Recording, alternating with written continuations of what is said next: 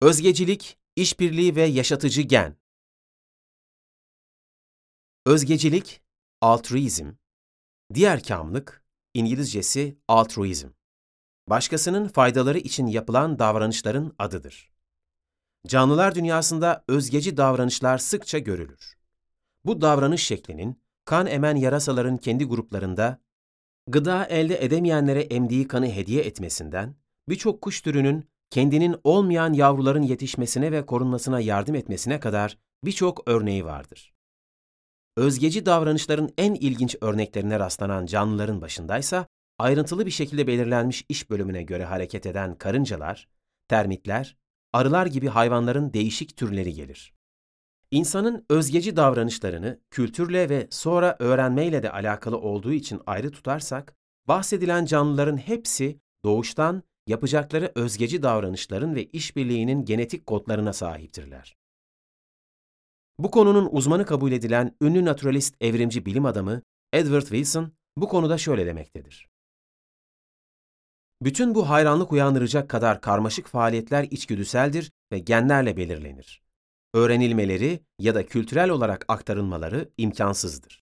Hayvanların özgeci davranışları ve işbirliği için karınca türleri iyi birer örnektir.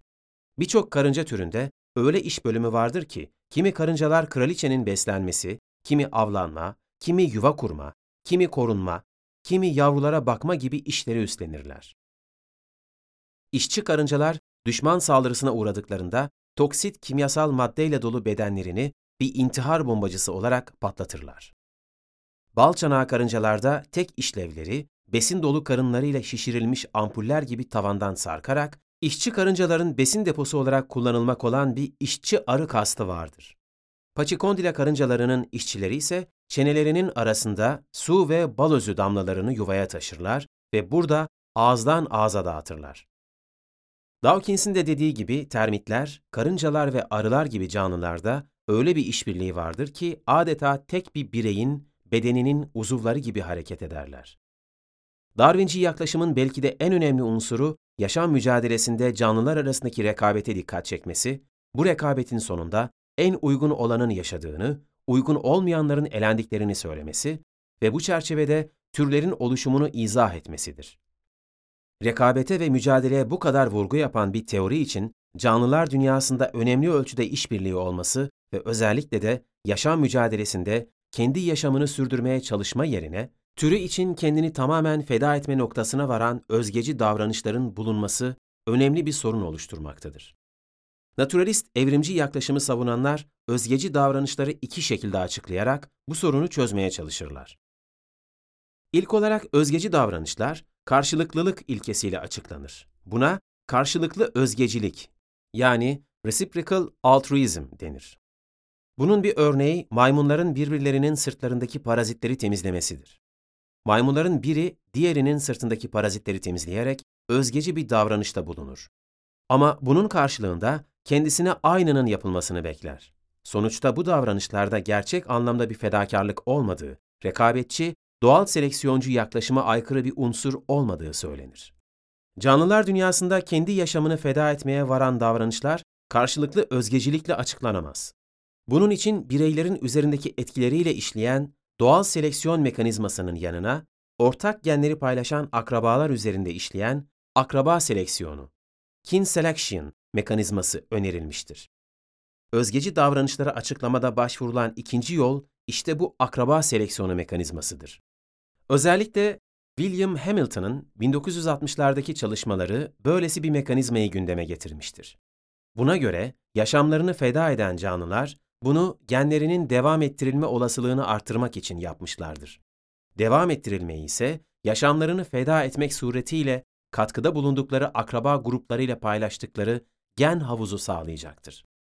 Bu açıklamayla özgeci gözüken davranışların aslında yaşam mücadelesinde gen havuzu için dezavantaj olmadığı, bu yüzden bencil bir boyutunun bulunduğu söylenmeye çalışılır. Richard Dawkins'in kitabının adını Gen Bencildir, The Selfish Gen Yapan da böylesi yaklaşımlardır. Aslında karşılıklı özgecilik ve akraba seleksiyonuyla canlılar dünyasındaki bütün özgeci davranışları açıklamak mümkün değildir. balina ve yunusların hastalıklı canlılara yaptıkları yardım veya genetik havuza katkısı olmayacak yaşlı akrabalara yapılan yardımlar bu cinstendir.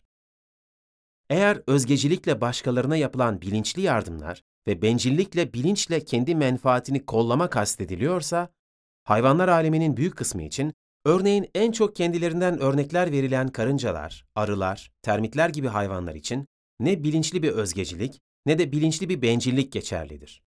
Hayvanlar dünyasında Dawkins ve Wilson'ın da kabul ettiği gibi bilinçli özgecilik olmadığı için var olan özgeci davranışların sırf görünüşte özgeci olduklarını, aslında bencil genlerin sonucu olduklarını söylemenin önemi yoktur. Özgeciliğin gerçek anlamda var olup olmadığı sorunu daha çok insanla ilgili boyutu açısından önemli olup ahlak felsefesi, psikoloji, antropoloji gibi alanları da ilgilendiren, 1970'lerde özellikle Wilson'ın çalışmalarıyla alevlenmiş olan sosyobiyoloji tartışmaları ile ilgilidir. Akraba seleksiyonu, özgeci davranışların türlere yaşam mücadelesinde nasıl avantaj sağladığını ve türleri elenmeye karşı nasıl koruduğunu gösterebilir. Fakat asıl sorun, türe avantaj sağlayan bu özgeci davranışların ve işbirliğinin genetik kodunun nasıl oluştuğudur. Wilson ve Dawkins genlerin bencil olduğunu göstermek için birçok örnek veriyorlar. Fakat hiçbir şekilde bu genlerin tesadüfen veya doğal seleksiyonla oluşabileceğini gösteremiyorlar. Oysa asıl mesele budur. Genlerin özgeci veya bencil olması değildir. Elbette türe avantaj sağlayan özelliklerin genetik kodları yani bencil diye çağrılan türe yaşam mücadelesinde avantaj sağlar ve türün yok olmasını engeller. Wilson ve Dawkins sıkı sosyal ilişkiler olan canlıların elenmeye karşı koruyan, özgeci davranışlar gibi gözüken davranışların genetik koduna yani bencil kodlara sahip olduklarını göstererek türlerin nasıl oluştuğunu gösterdiklerini sanıyorlar. Fakat daha önce defalarca vurgulandığı gibi bir canlının doğal seleksiyonla seçilmesi, o türün nasıl oluştuğunun açıklaması olamaz. Doğal seleksiyonun varlığı ayrı bir şeydir. Türlerin oluşumunun doğal seleksiyonla gerçekleştiğini söylemek apayrı bir şeydir. Bu mantık hatasını Wilson ve Dawkins tüm çalışmalarında tekrarlıyorlar. Bence verdikleri birçok örnek aslında tasarım delilini destekleyecek verilerdir. Genlerde bencillik olarak nitelendirdikleri hususlar, bu genlerin sebep olduğu özgeci davranışların türe yaşam mücadelesinde avantaj sağladığını ve bunların genetik kodunda harika bir düzen olduğunu göstermektedir. Bahsedilen türlerin bütün üyelerinin etkileşimleri, sosyal yaşamları ve muhtemel karşılaşacakları sorunlar göz önünde bulundurularak bu türlerin genetik kodlarının düzenlendiği anlaşılmaktadır. Kendini besin deposu olarak kullandıran karınca türünün elemanlarını ele alalım. Bu özelliğin bu türün bir kısım elemanlarına verilmesi, ancak diğerlerinin böylesi elemanlara ihtiyacı varsa ve bu türün iş bölümü göz önünde bulundurulmuşsa anlamlıdır. Karıncaların korunma, beslenme, yuva kurma, yavruların bakımı, kraliçenin beslenmesi gibi farklı vazifelere ve özgeci davranışlara dayanan iş bölümüyle ilgili genetik kodun, ancak karıncaların tüm ilişkiler ağı göz önünde bulundurulmuşsa oluşturulması mümkün olabilir.